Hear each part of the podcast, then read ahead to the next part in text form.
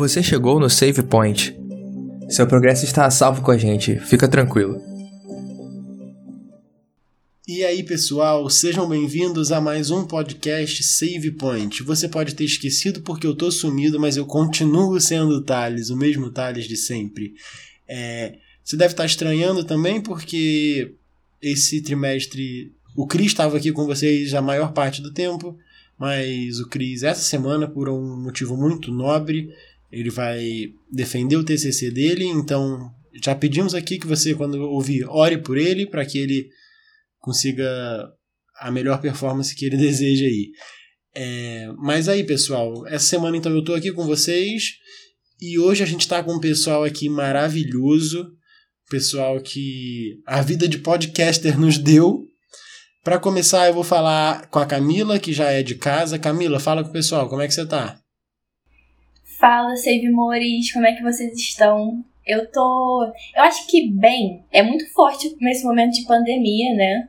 Vale lembrar aí: 1.700 mortes. Gente, usem máscara, usem álcool em gel. Álcool em gel, tá? Que nem bem carioca. É, se cuidem, por favor, porque a situação está séria bom? Perfeito, muito bem lembrado, Camila. E esse pessoal que a gente conheceu ano passado por causa do podcast é um pessoal. Eu não vou falar muito, são os amigos nossos, o Ronald e o Galter. Eu vou deixar eles se apresentarem, falar quem eles são e como a gente se conheceu. Ronald, fala com o pessoal aí primeiro, por favor.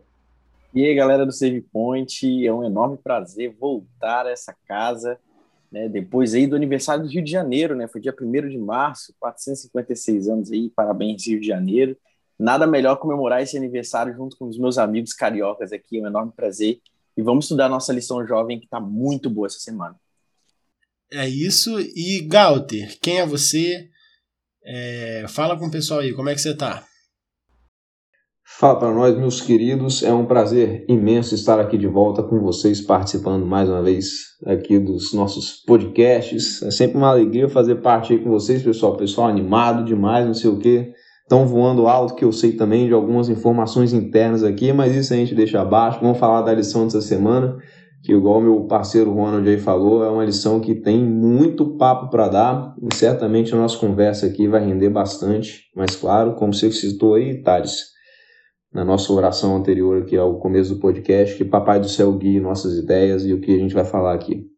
Amém. E Galter, é... você tem um negócio aí de um tal de podcast também, não tem? Conta aí pro pessoal.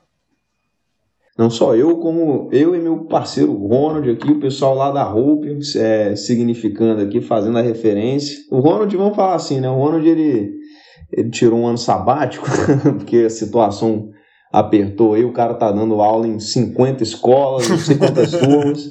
E aí ele tá mais, mais de ladinho assim, mas a gente ainda pega ele para fazer lição lá, para fazer uns episódios mais mais distantes assim, mas é isso aí, cara. A gente também, como você falou aí, tá, a gente se conheceu através do podcast aí, né? Um, uma, uma uma coincidência muito boa da gente ter se encontrado. A gente aqui em Vitória, cara, no Espírito Santo, tem o nosso podcast, a nossa classe jovem lá da Igreja Central de Vitória, o Hopecast. Se você for procurar aí no, no Spotify, esse é o nome. E no Instagram, a gente tem o Instagram, o perfil da nossa classe, que é HopeClassVix. Então, se quiser aí também ouvir um pouquinho do nosso papo, conhecer um pouquinho lá das nossas atividades, sinta-se à vontade, vai ser um prazer imenso. E eu agradeço aí o espaço para divulgação. Tamo junto, pessoal. Divulgar coisa boa é fácil. E é isso, pessoal. Não deixe de seguir o pessoal da Hope Class, que é sensacional. Se você está ouvindo a gente pela primeira vez também, seja bem-vindo. Siga nossas redes sociais, arroba no Instagram. O nosso e-mail, como eu sempre falo, se você quiser mandar alguma crítica, sugestão, receita, meme, qualquer coisa, é pod.savepoint.gmail.com. Temos nossos Instagrams particulares também, que estão lá no Instagram do, do SavePoint. Fique à vontade, nós estamos aqui para ajudar vocês e ouvir vocês. É, mas é isso. Agora eu queria convidar a presença do Espírito de Deus para participar com a gente, que ele esteja aqui, nos ilumine, nos guie, para que a gente possa atingir a profundidade necessária e abrir nosso coração e nossa mente para entender mais acerca do reino de Deus. Pessoal, essa lição de hoje fala do capítulo 13 de Romanos, um capítulo bom, para alguns polêmico. É, mas eu queria já de cara perguntar aqui pro Galter, qual foi a parte do capítulo 13 que você mais gostou, que você achou mais interessante? Cara, eu vou ter que falar a verdade para você. Não teve parte não, porque o capítulo inteiro é um, um conjunto, cara, muito complexo. Igual você falou aí, pode ser polêmico, pode ser interessante, pode ser, não sei, vai depender da, do olhar de cada um, né, com esse capítulo. Eu fico com a ideia geral, cara, que é um capítulo muito interessante para a gente é, debater e discutir mesmo sobre essa relação né, entre. É, beleza, eu tenho Deus para obedecer, óbvio, seria a, a, regra número um da minha vida, mas eu vivo num, numa terra, né, num, num território, num estado, num governo, ao qual eu também devo é, obediência e respeito pela forma aí como a gente é o contrato social das coisas aí, é como as coisas funcionam. E aí é essa balança, né, que tem que ser equilibrada da forma correta sobre o que eu faço com relação à minha posição como cidadão de uma sociedade e se isso infringe ou atravessa algum princípio ou conceito divino e aonde eu estou e eu tenho que ter noção dessas coisas. É um capítulo bacana, cara. Por isso que eu não consigo pegar uma parte, eu pego o capítulo inteiro aí. Tá certíssimo, realmente é um capítulo muito bom. E Camila, você gostou de mais alguma coisa mais específica do capítulo? Então, eu também gostei do capítulo todo, só que eu gostei muito do versículo 10, né, Romanos 13, 10, que fala assim: O amor não pratica o mal contra o próximo, de sorte que o cumprimento da lei é o amor. Eu achei muito bom essa parte, porque, para quem né, já é mais antigo da casa aqui, tá sempre me ouvindo falar sobre como a gente deve amar o próximo, de conviver, de sentar à mesa. Não só eu, né? Mas o Thales também fala bastante disso. Então, esse versículo especial aqui, ele me chamou muita atenção. Porque ele, mais uma vez, ele vem na, na palavra-chave. para mim é o amor. Que a lei é o amor. Então, eu achei, tipo, muito bom. Perfeito. Ronald, e você? Conta pra gente. Cara, é, eu sempre tinha o hábito de toda vez que a lição trazia pra gente parte de um capítulo da Bíblia, eu acabava lendo ele inteiro. Então, Essa lição, assim, inclusive, merece certeza... os parabéns, né, por causa disso. Porque sim, as lições sim. estão usando basicamente capítulos inteiros, o que é muito bom. Sim, a gente tem uma noção de um contexto muito melhor sobre a mensagem que vai ser é, é, passada ali pra gente. E, e eu gostei muito da divisão desse capítulo. É, ele começa falando sobre obediência às autoridades, mas ele não para ali. Depois ele fala sobre o amor aos outros e o respeito aos outros, como a Camila citou. E depois ele fala sobre a viver na luz do dia, que na verdade ele está comentando ali sobre formas que você deveria agir e se portar perante a sociedade, sendo um representante do cristianismo. E o conjunto disso tudo é que, é, é que traz para a gente a real noção da mensagem por inteira. Se você ler só o capítulo 13, de 1 até o 7, você é, não vai receber a mensagem inteira. Se você ler só os capítulos que falam sobre o amor ao outro, né, do 8 ao 10, você também vai receber parte das informações. Por isso que ler o capítulo inteiro, entender ele como inteiro, ajuda bastante a gente compreender uh, qual era o objetivo de Paulo quando ele falou essas coisas. E, assim, uma outra citação que eu gosto bastante é justamente a mesma citação que a Camila comentou, mas uh, aqui no, no, no, na minha Bíblia, ela na, a Bíblia na linguagem de hoje, ela traz uma versão um pouco diferente. Ela diz o seguinte, no capítulo é, 13, no verso 10. Quem ama os outros não, fa não faz mal a eles. Portanto, amar é obedecer a toda a lei. Isso aqui me chamou a atenção o tempo inteiro e eu levei esse versículo no estudo da, da lição durante a semana toda para poder conseguir me guiar aí. É, cara, sensacional o comentário do Ronald. E o que eu gostei mais foi essa parte também ali, basicamente versículos 8 a 10, se não me engano. É, eu queria ler o finalzinho, na versão aqui que eu sempre gosto de ler, que às vezes fica um pouco mais claro, que é a mensagem, a versão a mensagem da Bíblia que diz assim, o finalzinho. É, Você não faz nada errado quando ama o próximo. Adicione tudo ao código da lei e a soma total sempre dará amor. Isso aqui era uma crítica, exortação, talvez, porque existe um equilíbrio muito leve, muito delicado entre a observância literal da lei e o cumprimento, que nem toda observância de lei acaba cumprindo a lei. Então é o que ele falou, adicione é, o amor, o amor ao próximo, à observância da lei, que é que fala, né, observância da lei não. Adicione tudo ao código da lei e a soma total sempre será amor. Porque a lição até comenta em algum dia muito bom que é, um cadáver não mata ninguém. Ele está cumprindo a lei. Mas só isso não basta. Tem que ter o. Assim, é basicamente o entendimento do que você está fazendo e do que você quer estar fazendo. Eu gostei bastante disso e como a versão aqui sempre é, diz, a soma total sempre dará amor. E eu achei isso muito legal. É, e aí, pessoal, a gente, como já é de costume nessa nova lição, a contexto bíblico, a gente tem sempre uma tirinha. E essa semana, a nossa tirinha é, são três quadrinhos novamente. O primeiro quadrinho é uma pintura ali meio que aparentemente, eu não sei, desculpa, para quem não sabe, Ronald é historiador, um historiador do alto escalão, e eu não sei se, essa, se esse quadro é um, algum quadro famoso, mas ali aparentemente uma pintura talvez de um barroco, um renascimento, não sei da época, mas eu só chutei aqui mesmo a cena aparente de Jesus com o chicote na mão, acredito que quando ele estava expulsando os vendedores do templo. E aí está escrito em cima assim: Jesus foi um revolucionário. O segundo quadrinho tem um, um jovem pensativo com uma interrogação. E o terceiro quadrinho é um QR Code para um vídeo do YouTube. E aí eu já vou começar dando a minha opinião sobre não a tirinha em si, mas o que ela traz para a gente de pensamento que hoje a gente vive numa sociedade, tanto no, a nível nacional quanto internacional, é, que sai interplanetário, não sei, porque está no nível tão alto, de é, polarização. Seja política, hoje tudo as pessoas cons conseguem politizar, questões que são óbvias as pessoas acham que são questões ideológicas, e tudo é politizado e polarizado no Brasil hoje de uma forma ruim. Então, e hoje eu enxergo que muitas pessoas têm medo de falar que Jesus foi um revolucionário. Agora eu vou explicar a minha fala. É, eu vejo muitas pessoas negando que Jesus era um revolucionário naquela época, no sentido de que é, o Ronald talvez depois possa até falar melhor sobre isso. Naquela época, como os judeus viviam sob o sobre a égide do Império Romano. E tinham os judeus que não gostavam daquilo, obviamente. Eram leis, eram impostos muito altos, é, leis muito rígidas.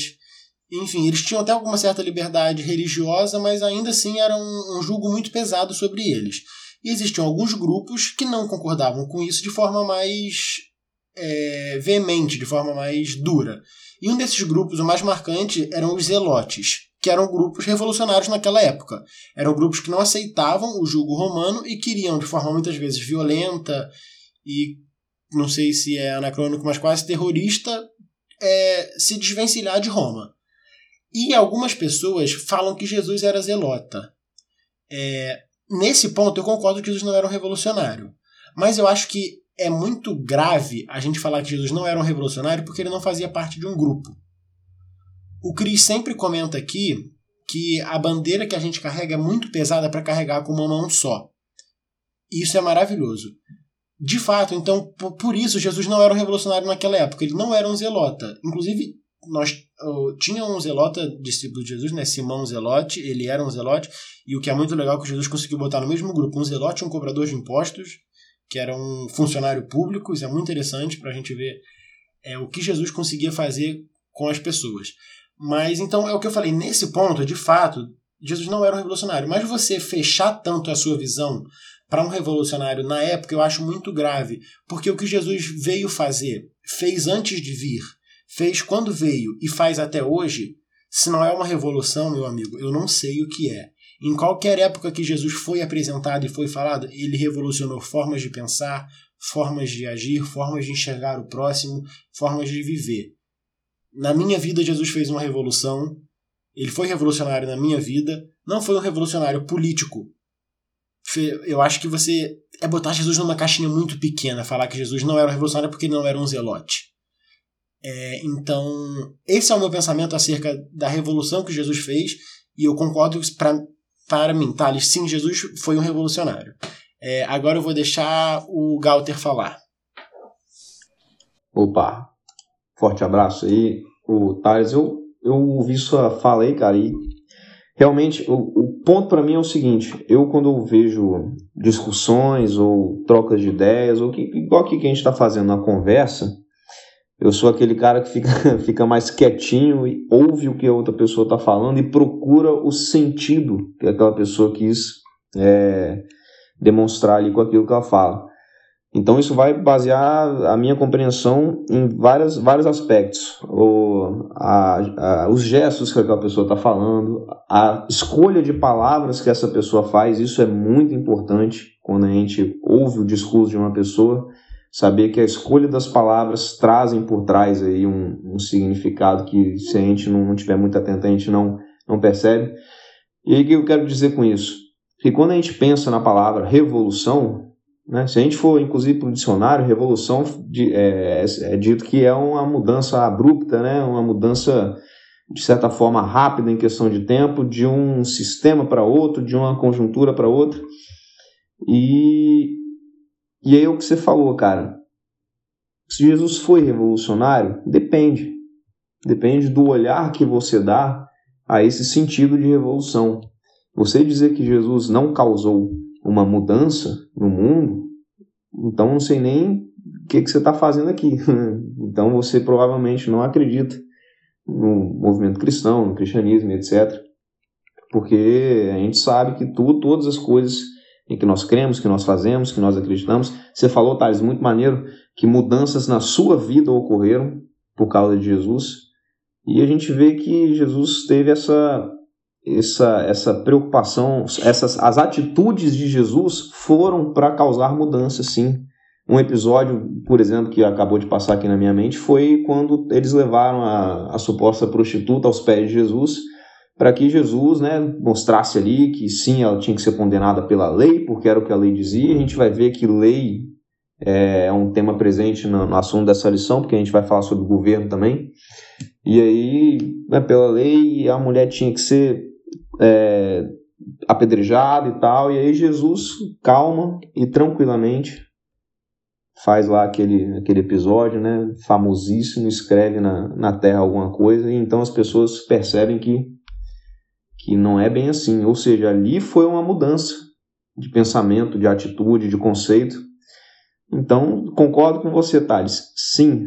Agora, se eu quiser falar que Jesus era o cara que chegou para ir contra o, os romanos e, e modificar a estrutura governamental da época e subverter a população Lembrando aqui, inclusive, o próprio Sócrates foi acusado disso. Eu vi um sorrisinho aqui no meu mano Ronald, lembrei aqui, que ele era acusado de perverter a juventude, né, para ir contra aí as ideias e tal, e da mesma forma que Jesus aí pagou com a própria vida por isso.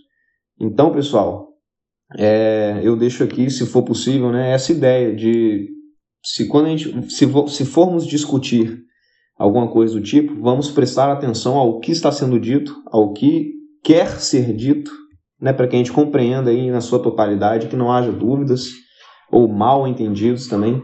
São situações que só atrapalham a nossa, a nossa percepção das coisas e das ideias e tal. Mas respondendo aí sua pergunta, Thales, eu também estou contigo nesse barco aí. Jesus mudou o mundo para sempre. Maravilha. Camila, e você? O que, que você pensa aí sobre a tirinha, sobre isso? Quais são os seus devaneios acerca disso? Então, tá. Já adiantando que eu concordo com os dois, sou do barco também de que Jesus era sim, um, era sim, né, um revolucionário.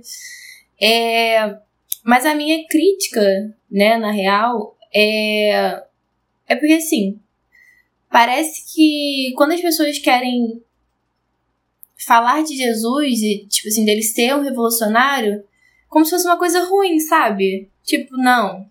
Jesus não pode ser uma pessoa revolucionária. Porque o que é uma pessoa revolucionária? Uma pessoa que é do oba-oba, é do quebra-quebra, é do que vai contra o governo e tudo mais. Só que tem muitas formas de você ser revolucionário e não, e não ser agressivo contra. Talvez contra as leis, contra o governo. Você. Gente, protesto pacífico, Gandhi. Gandhi fez greve de fome, tipo. Sabe? E eu enxergo Gandhi como uma pessoa revolucionária. Então, como não relacionar Jesus a isso? Sabe? Porque para mim, uma pessoa revolucionária não é algo ruim. É algo bom. Se você, né? Tipo assim, de acordo com aquilo que você acredita, obviamente. Eu hoje acredito na vertente cristã. Então, assim, eu olho pelo, pelo que Jesus fez e falo, gente, maravilhoso. Como assim, né? Cara, Jesus era tão revolucionário que quando ele foi preso, Pedro cortou a orelha do, do guarda. O que, que Jesus fez? Colocou no lugar. Gente. Tipo, é incrível. Como não, como não dizer que ele não era revolucionário, sabe? Então a minha crítica aqui é que, tipo assim, querem colocar a palavra revolucionário como se fosse algo ruim. Sendo que se a gente analisar a trajetória de Jesus, a gente vê que é o oposto disso. Foi algo que sim é bom e que a gente deve também ser revolucionários. Porque a gente, anda, né, a gente anda é, em contramão do mundo, a gente está indo no lado oposto das coisas mundanas. Então, se isso não faz da gente revolucionários, eu não sei do que a gente é. Sinceramente. Maravilha, Camila. É, e para finalizar, Ronald, o que, que você pensa aí sobre a tirinha, sobre tudo que a gente falou e sobre o que você pensa também. É, cara, eu, eu achei sensacional a fala de cada um de vocês e eu acho que a gente tem um pouco de confusão na hora de identificar o que, que seria ser revolucionário. Talvez a confusão esteja aí, talvez até algumas pessoas criticam o fato, a possibilidade de Jesus ser revolucionário por não entender o termo corretamente é, é, importante a gente entender o que significa revolução. Né? O Galter trouxe um panorama para a gente aí, o que, que significa revolução. É, é muito importante a gente perceber que, porque assim, quando a gente pensa, por exemplo, no mundo de hoje, que, seria uma revolução? A gente pensa, sei lá, em agitações, aglomerações, pessoas ali nas ruas protestando e tal, é, arsenal militar, explosões. Geralmente, quando a gente pensa em revolução, a gente pensa logo em algo nesse sentido. Mas é importante a gente perceber que esse termo, ele, é, é, o significado dessa palavra, ele vai se modificando com o tempo. Ele tem interpretações diferentes com o passar do tempo. Por exemplo, para as ciências humanas hoje, a, a revolução é justamente isso que o Galter colocou. É uma mudança radical nas estruturas sociais. Então, quando você tem uma mudança que acontece né, de forma rápida, é, é, óbvio que a gente isso pode ser considerado uma revolução. É, um outro ponto interessante que eu costumo até passar para os meus alunos é o seguinte: a história ela não acontece de uma hora para outra. É, os, o, as mudanças elas vão acontecendo gradualmente, aos pouquinhos. Né? Então, por exemplo, o cara que estava lá no, nas cruzadas no período medieval, né? Ele não, um dia ele dormiu, tirou sua armadura ali de cavaleiro e tal, botou do lado da cama. No outro dia ele acordou no período moderno e falou: não, agora eu não uso mais essas armaduras, eu vou usar umas perucas bonitas, né? Aquelas roupas coloridas. Não é assim que a, que a história funciona. A história ela funciona com mudanças graduais, mudanças que acontecem aos poucos. Eu costumo até a fazer uma comparação com aquela brincadeira que geralmente a gente faz com as peças de dominó né? Você coloca as peças de dominó uma na frente da outra, né? Faz aquele longo caminho com as peças e aí você dá um leve toque na primeira peça e ela vai derrubando as outras, desencadeando as outras, né? A história ela acontece dessa forma. Só que a revolução ela vem contrário a essa ideia. A revolução vem justamente de mudanças que acontecem em curto prazo. Então, se a gente colocar, por exemplo, as mudanças mais, ah, as revoluções mais é, conhecidas, por exemplo, a Revolução Francesa. É um curto período de tempo que existe ali numa mudança muito grande, uma mudança é, política e social muito grande. Nós tínhamos ali uma divisão é, da sociedade onde o rei levava sempre a melhor e a maioria dos trabalhadores é, e burgueses é, tinham que pagar altíssimos impostos para poder manter essas camadas. E de uma hora para outra, conforme, óbvio, né, aconteceram muitas coisas até que isso aconteça, até que de fato a revolução aconteça, mas de uma hora para outra eles vão lá, cortam a cabeça do rei Luís XVI e já falam: ó, acabou, não existe mais monarquia, agora somos uma república. É lógico, a monarquia depois volta e tal, mas isso é outra questão. Essas mudanças que acontecem de uma hora para outra, elas são chamadas de revolução porque elas desestruturam tudo. Hoje em dia, são raríssimos os locais onde a monarquia ainda é instaurada. Ah, você pode falar, Ronald, tem a monarquia parlamentar lá na Inglaterra. Não, balela. A monarquia parlamentar é meramente figurativa. Então, assim, é, essas mudanças que acontecem de forma rápida, elas são chamadas de revolução, mas você precisa entender qual que era a proposta. Trazendo para a nossa lição, para a gente não se perder muito, Jesus ele pode ser considerado um revolucionário se você fizer a comparação àquilo que ele pregava e vivia, comparado àquilo que os judeus faziam por séculos. É, o judeu ele tinha diversas leis que não estavam contidas nas, de, nas leis dos Dez Mandamentos, algumas leis que estavam ligadas diretamente ao sábado, que Jesus simplesmente ignorou.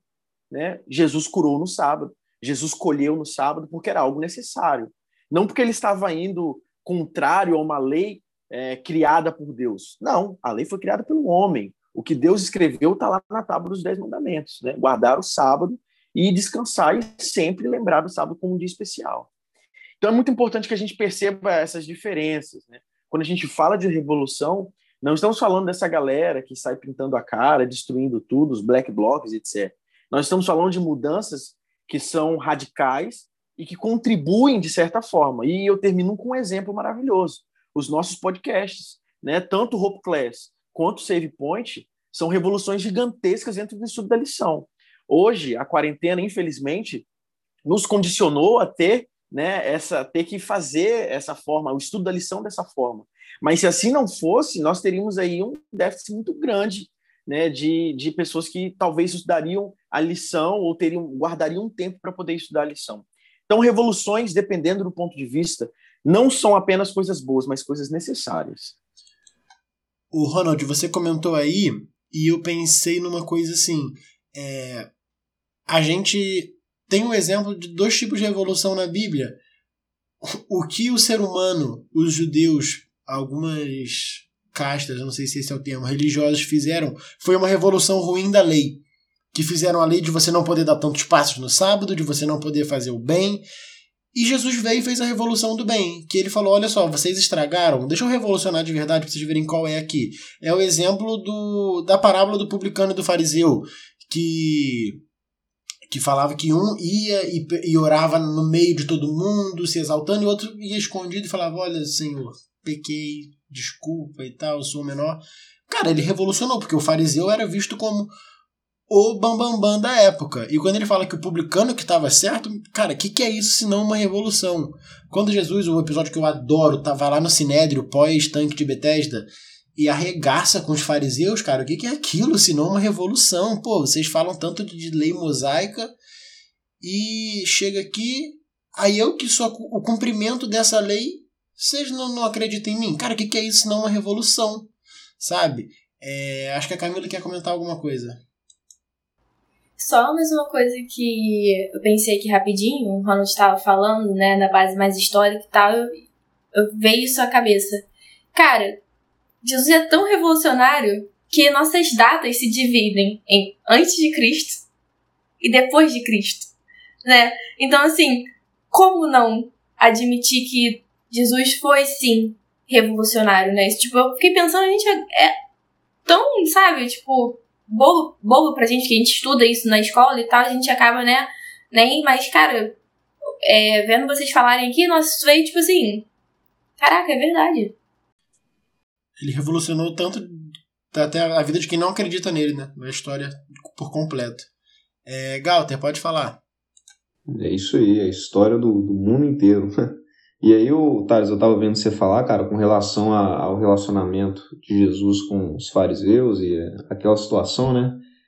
do contexto da lei e como a lei estava sendo aplicada e a relação disso com a obediência a Deus. E aí eu lembrei da lição, se eu não me engano, retrasada, que fala sobre.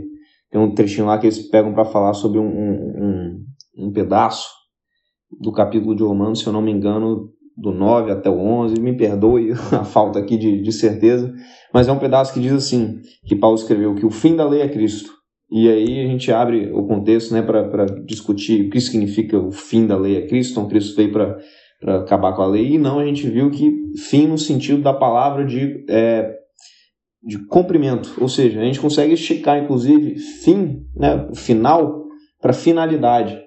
Então, Jesus é a finalidade da lei, é onde a lei se completa, e não se anula, né? acaba, fim, fim acabou. Não, a gente tem esses sentidos aí.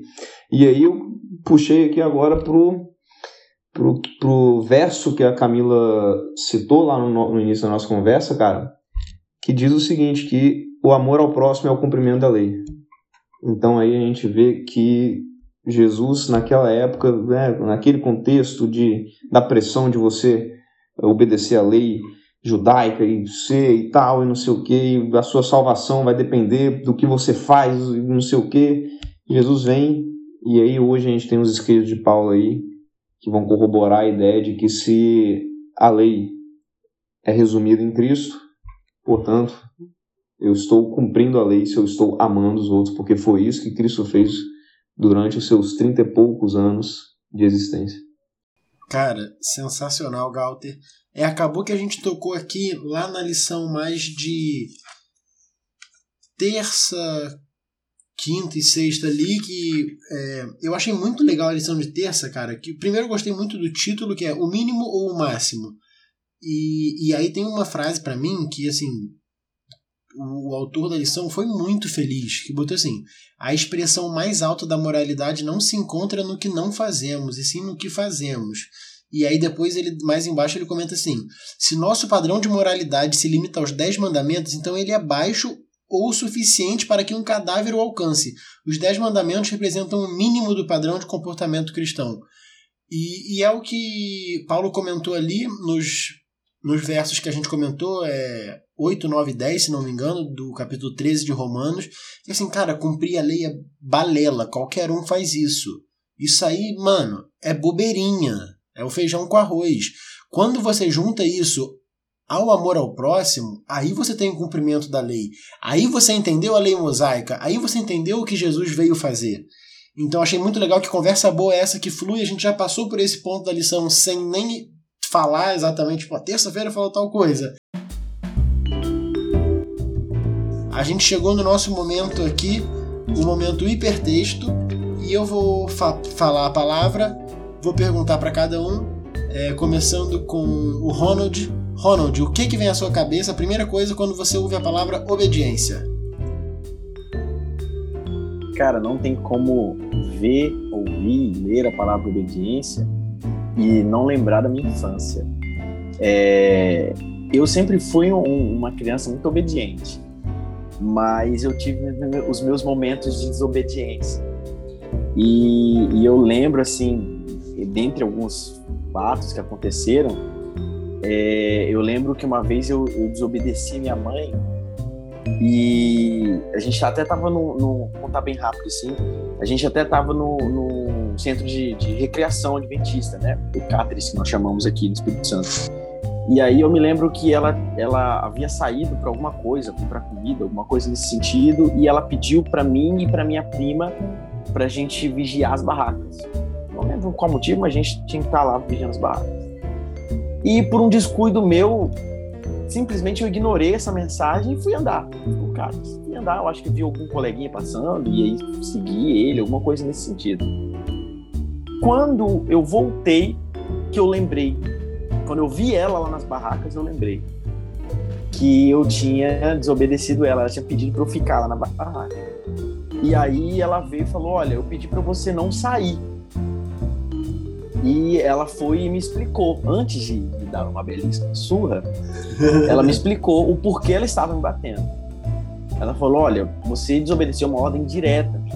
Eu tinha pedido para você permanecer na barraca e você saiu por qualquer outro motivo. Por isso, eu vou te bater. E aí ela foi me bater.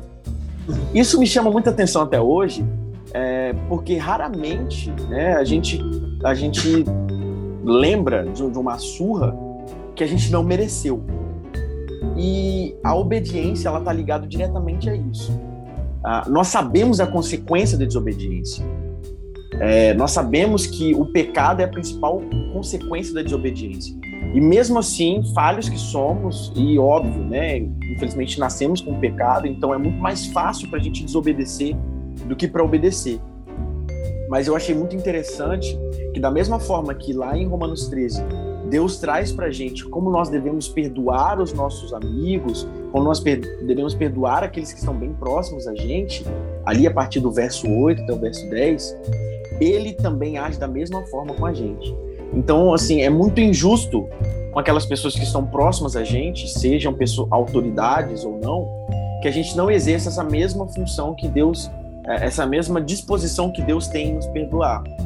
Como que um Deus criador, todo-poderoso, é capaz de perdoar as nossas falhas e nós, como pecadores miseráveis que somos, não somos capazes de perdoar aquelas pessoas, tanto os, aquelas pessoas que estão no poder, quanto também aquelas pessoas que estão próximas a nós. Então, acho que, que vem na minha cabeça como obediência é sempre é, obedecer a Cristo né, e amar ao próximo assim como ele me ama mesmo. Pô, sensacional. É, agora, Camila, ouviu obediência? Que palavra vem na sua cabeça? Cara, disciplina. E disciplina é uma coisa que você se adquire, assim, tu tem que. É isso, de vez em quando tu vai bater a cara poste. Vai. Que foi o que, que o Ronald disse, a gente nasceu com pecado, né? A gente não tem como fugir disso. Mas quando você cria disciplina, você vê que aquilo te faz bem. É que nem malhar. As primeiras semanas, nossa, horrível. Você tá ali se perguntando o que, que você tá fazendo ali. Mas depois que você começa, você cria né, um hábito, você vê que aquilo ali te faz bem. Então eu acho que a obediência para mim é isso, a disciplina. Você percebe que te faz bem. A, a curto prazo e também a longo prazo. Maravilha. Agora, Galter, você tá andando na rua, alguém te para e grita assim pra você: obediência. O que, que vem na sua cabeça? Que palavra? em primeiro lugar, é desespero, confusão e. Mas se eu tiver um tempinho para pensar, cara, obediência para mim ela vem acompanhada de outra palavra que é a seguinte: é, obediência ela tem que ser consciente.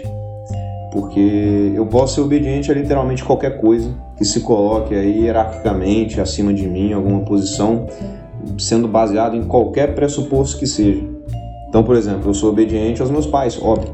Por quê? Porque eles são meus pais. Então não, não tem lei que, que, diz que meus pais, eu tal, não sei o que, são responsáveis por mim, claro, mas nada me obriga a ser obediente aos meus pais. Porém, eu tenho princípios, sim, que aí sim, para mim, são uma obrigação de que eu tenho que obedecer meus pais. Se eu estou na escola, eu tenho que obedecer o professor. Então, se eu for aluno do Ronald aí qualquer dia desse, certamente o cara, se ele me mandar eu sair da sala para pegar uma água, eu tenho que pegar água para ele.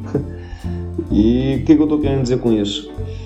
É, eu posso ser obediente também a causas, a pessoas, a movimentos, a ideias que são completamente nocivas a mim ou às pessoas que estão ao meu redor. Por quê? Porque eu não estou exercendo a minha consciência, a minha, a minha reflexão em cima daquilo que eu estou sendo obediente ou praticando e tal. Por quê? Porque eu posso ser um funcionário do governo, eu posso ser um, um funcionário então de qualquer empresa e tal. E um dia podem chegar para mim e falar: olha só, faça isso porque eu estou mandando e deve ser feito. Mas e aí? E isso é certo? Da mesma forma, eu posso ser obediente a Deus porque alguém falou. Não, ó, você tem que fazer isso aqui porque está na Bíblia que é assim. Não, porque Deus pede que é assim. Mas eu tenho certeza mesmo que é assim que é para ser feito? Que é dessa forma? Ou eu só ouvi e abracei, beleza? E se outra pessoa falar diferente, aí eu vou ficar confuso porque eu não sei? Então, cara, obediência é uma, é um, é uma coisa né, do, do ser humano que é de certa forma uma responsabilidade, é uma relação de responsabilidade e você, na situação de, de obediente, você tem que saber aquilo que você está se colocando aí, a, a, se propondo a fazer e tal, porque a gente pode estar é, sendo servos de causas que não são interessantes, não são saudáveis para ninguém.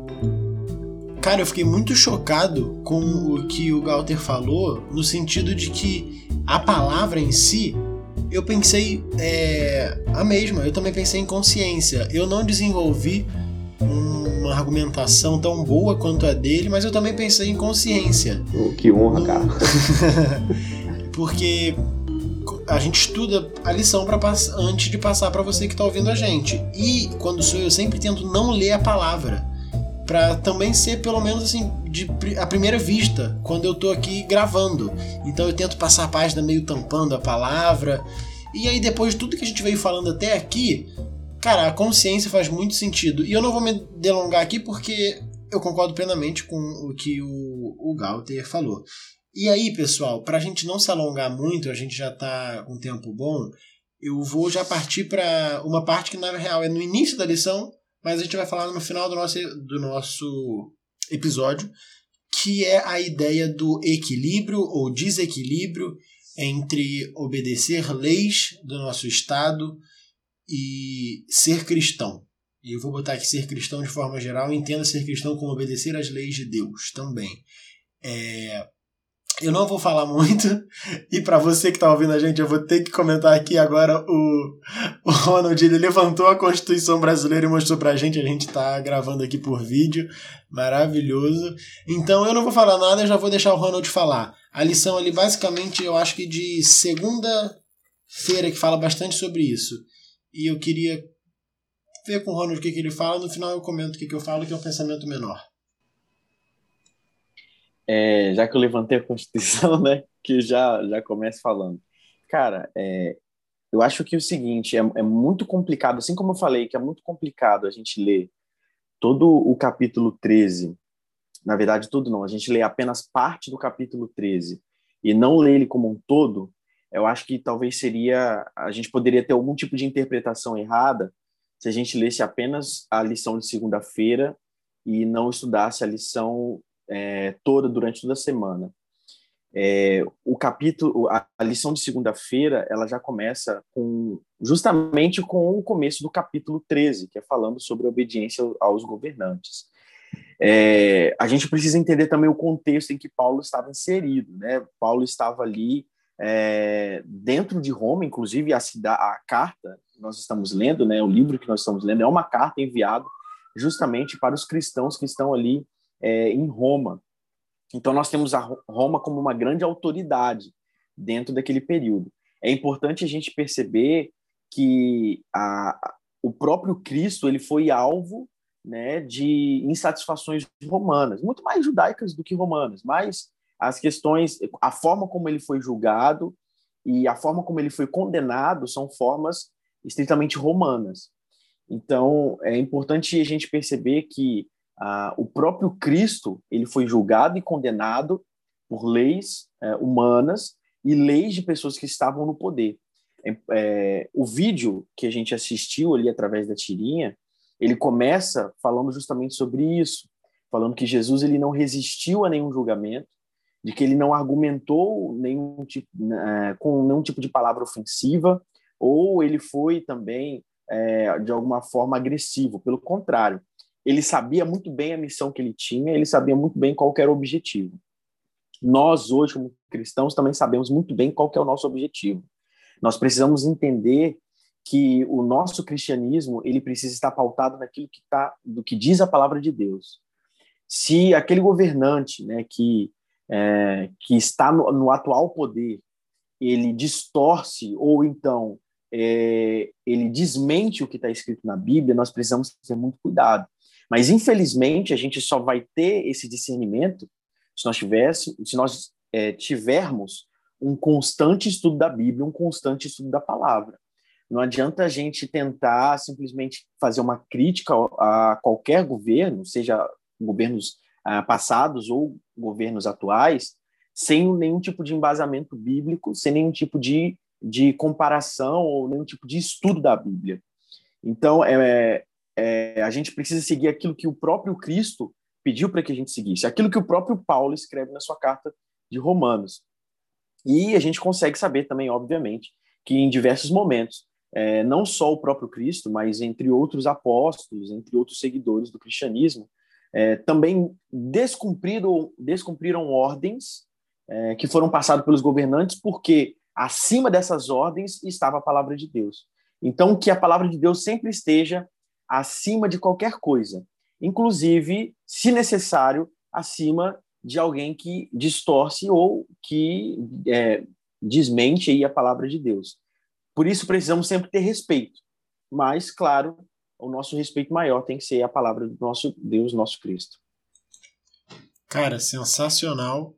Como algumas vezes eu digo, poderia acabar o episódio por aqui, mas eu queria saber se Camila ou Galter tem alguma coisa para acrescentar nessa ideia da obediência a governantes, ao Estado e o ser cristão. Opa, certamente. É, eu concordo aí com meu parceiro Ronald, um cara muito sucinto aí nas ideias. e é para mim, cara, eu coloco a minha visão, é como se a gente tivesse uma balança, né? uma balança moral e ética, porque é, eu, eu gosto de pensar da seguinte maneira, a gente vive em um mundo real, né? Em um mundo físico e tal, e esse mundo é um mundo onde reina as forças do mal. Então é um mundo complicado.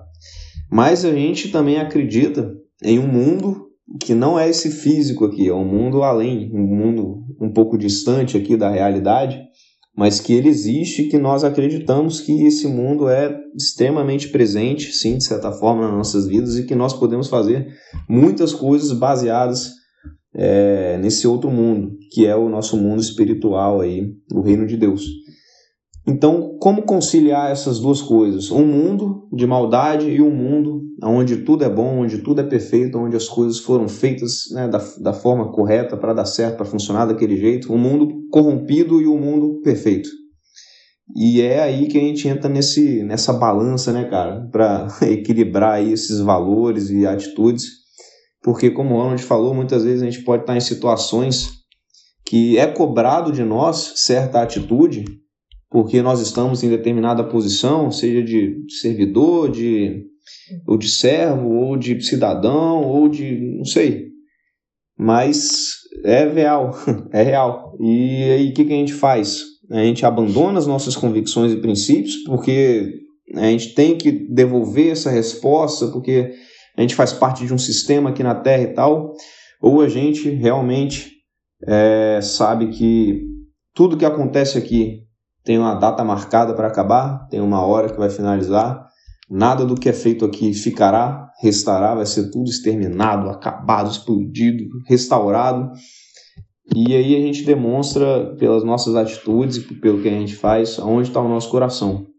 E é real, cara. Então, uma coisa que o Ronald falou muito interessante aí sobre os líderes e aquilo que eles cobrem, aquilo que eles professam e aquilo que eles dizem, é um detalhe muito bacana que a gente conversou um pouquinho antes aqui de, de fazer o podcast. Eu trago aqui uma reflexão para você que está ouvindo aí. É, cuidado quando as pessoas batem no peito para falar que são cristãs, né, para gritar o nome de Jesus publicamente, porém com suas atitudes e com suas próprias palavras demonstram o contrário. Então a gente tem líderes aí, a gente tem pessoas das altas posições de governos que por trás dizem uma coisa, mas aliás, né, na frente dizem uma coisa, mas por trás demonstram outra completamente diferente. Então, o resumo de tudo, como a gente viu aí né, nesse capítulo 13 de Romanos, é o amor. Se você identifica alguma atitude que difere disso, né, o amor ao próximo e a Deus em primeiro lugar, você pode saber que ali você não tem que botar o seu pezinho, não. Faz de tudo para fugir, porque não vale a pena. É, eu concordo plenamente com o que vocês dois falaram. Eu não tenho, inclusive, nada a acrescentar. Eu faço das palavras de vocês as minhas. E, assim, é muito claro. É, tipo, é, para mim é muito óbvio. É o que você falou, cara, foi contra o que Jesus fala, o que a Bíblia diz, e assim, e não é, é, um pouco mais fundo, não apenas leis, mas posicionamentos de governantes. Um posicionamento de um governante foi contra o que a Bíblia diz, e como o Galter falou ainda, uma pessoa que se diz ainda cristã teve algum posicionamento contra é, a Bíblia, eu acho que a gente precisa abrir nossos, nossos olhos para isso, para ter esse entendimento de que não é o que a pessoa fala, de fato são atitudes, e a gente vê a Bíblia repleta disso. É, então, eu acho que era isso que eu tinha para falar nesse, nesse aspecto. É, Camila, tem alguma coisa para comentar? Eu tenho, mas eu acho que Jesus mandou assim, tocou no meu coração e falou assim: filha, não fala, porque a internet caiu três vezes aqui agora. eu acho que é nesse contexto, né, de, do paradoxo, que tá, tá no domingo, né, mas também fala com a segunda-feira, né, que é a religião e o governo eu fico muito preocupada com uma coisa que o Thales falou lá no início, que é a polarização. Hoje em dia a gente está muito polarizado e a gente está muito separado. E isso é uma coisa que é comentada e que também é uma preocupação, né, da, da gente aqui, da nossa religião. Eu fico. Hoje a gente vê é, um governo que acho que bate muito no peito, né, dessa forma que o que o Galter comentou, para falar que é uma coisa, para falar da família tradicional brasileira, mas eu acho que isso não reflete no, no que é ser cristão. Não reflete a lei, não reflete do amor de Deus, até porque Jesus ele sentava e comia com os cobradores, com as prostitutas, com todo mundo. Então, quem somos nós para decidir o que é. Eu não diria certo e errado, porque o certo é o certo o errado é o errado. Mas para sei lá, para de, pra definir família, para definir essas coisas, né? Então, eu acho que a gente deve tomar cuidado e demonstrar verdadeiramente o que é a nossa fé. Amar o próximo, é levar a bandeira de Cristo e da forma mais amável possível. Saber falar, não é chegar também querendo bater na, é, o pé na porta, até porque Jesus não fazia isso com a gente, então por que, que a gente tem que seguir né, nessa religião mais extremista, mais só preocupada com, tipo assim, de te enfiar as leis, mas não de fato te mostrar o porquê que você né? Tem que aprender aquilo, porque que é interessante você guardar talvez o sábado, é, te mostrar as outras coisas, né? Eu acho que é isso que eu tenho para acrescentar. Maravilha. Ronald, quer comentar mais alguma coisa? Eu não sei se a gente já está nas considerações finais. É isso que eu ia falar. Já vamos aproveitar então. Já começa com você nas considerações finais, a gente passa por todo mundo e termina. Perfeito. Então.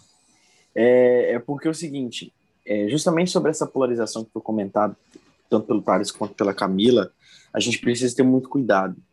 Eu já fiz, é, eu já falei sobre isso diversas vezes lá na Hope, o Galter, inclusive, já viu isso, né, eu, eu comentando. É, hoje em dia, nós temos uma polarização política é, em muitas coisas. E, e eu, eu, sinceramente, acredito que a polarização não é o caminho. É, você ser extremamente para um lado ou para o outro só vai te deixar cada vez mais cego e cada vez mais intolerante com, a o, com o, outro lado, né, a outra ponta.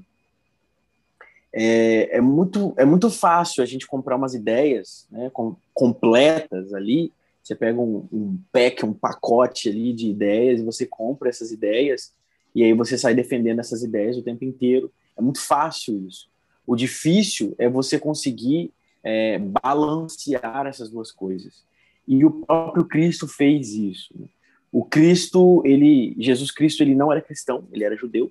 Então ele praticava o judaísmo, ele seguia as regras do judaísmo. E ele também não era um cidadão romano, mas ele seguia as regras né, de Roma. Tanto é que ele não, ah, em nenhum momento, ele, sei lá, fez descer um raio ali e acabou com todos os soldados romanos para não ser morto. Pelo contrário, ele seguiu as guerras, as regras romanas. Então, eu acho que o caminho é mais ou menos esse. É, não adianta nada a gente ficar levantando bandeiras vermelhas e azuis aí, né, estando de um lado ou de outros lados, né, defendendo lados opostos, se o único lado que a gente precisa defender é o cristianismo. Se a gente tivesse tanta força para defender o cristianismo e seguir o cristianismo, como muitos têm para fazer isso na política, seja para ambos os lados, acho que Jesus já teria voltado há muito tempo.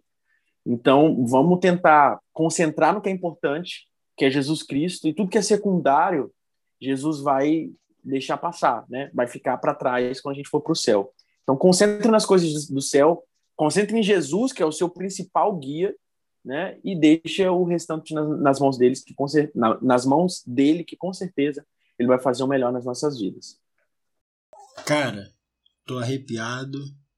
Sensacional. Alguém mais quer comentar alguma coisa? Não, beleza. É, eu vou fazer o meu comentário final que vai ser rápido. É, eu volto aqui com a fala que eu sempre uso do Cris, que casa perfeitamente com o que o Ronald falou. A bandeira de Cristo é muito pesada para a gente carregar com uma mão só. O que o próprio cristianismo já prega engloba tudo que você precisa defender. E eu, muito interessante uma coisa que ele falou ali. É, não sei exatamente onde na Bíblia, em qual dos evangelhos, mas Jesus cita, é, a Bíblia cita que os ímpios são mais bem-sucedidos em ser ímpios do que os justos em ser justos. E isso casa perfeitamente com o que o Ronald falou ali. E para terminar, uma coisa que para mim a lição até cita é, que está lá em Atos 4, 19, que fala assim: Julgai se é justo diante de Deus ouvir-vos antes de vós outros do que a Deus, pois nós não podemos deixar de falar das coisas que vimos e ouvimos para mim o cerne é esse, cara, a gente não consegue, não pode deixar de falar das coisas que vimos, ouvimos, sentimos e vivemos com Cristo. Então, esse foi o nosso episódio do podcast Save Point de hoje.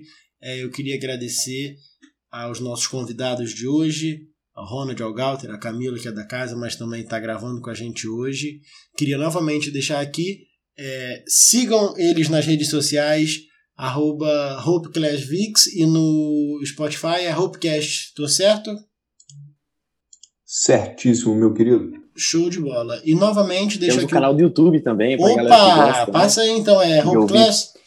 Isso, Hope Class lá no YouTube. Tem a galera que gosta de ouvir podcast no YouTube. Tem lá também, com a thumb bonitinha, tudo certinho. Só se acessar lá Hope Class, nosso canal. Feita pelo Ronald, inclusive, e tem as transmissões das lives também. A gente faz as lives lá do estudo da lição presencial. Então, lá tem não só o podcast, mas também a transmissão das lives. Maravilha. É, deixo aqui de novo o meu, meu convite. Se você ouvir a gente através pelo site da Contexto Bíblico, nos siga em outras plataformas como Deezer, Spotify, Google Podcasts, Apple Podcasts. Siga nossas redes sociais, arroba podcast. Se você achar válido, compartilhe com seus amigos, não para engrandecer a nós, mas para a gente expandir cada vez mais o reino de Deus. Estamos sempre abertos para ouvir vocês pra... e chamem a gente para jantar quando puder. Hoje nós estamos isolados, mas chamem a gente para lanchar, porque Jesus fazia isso e a gente tem que seguir o exemplo de Jesus. Valeu, pessoal. Até semana que vem.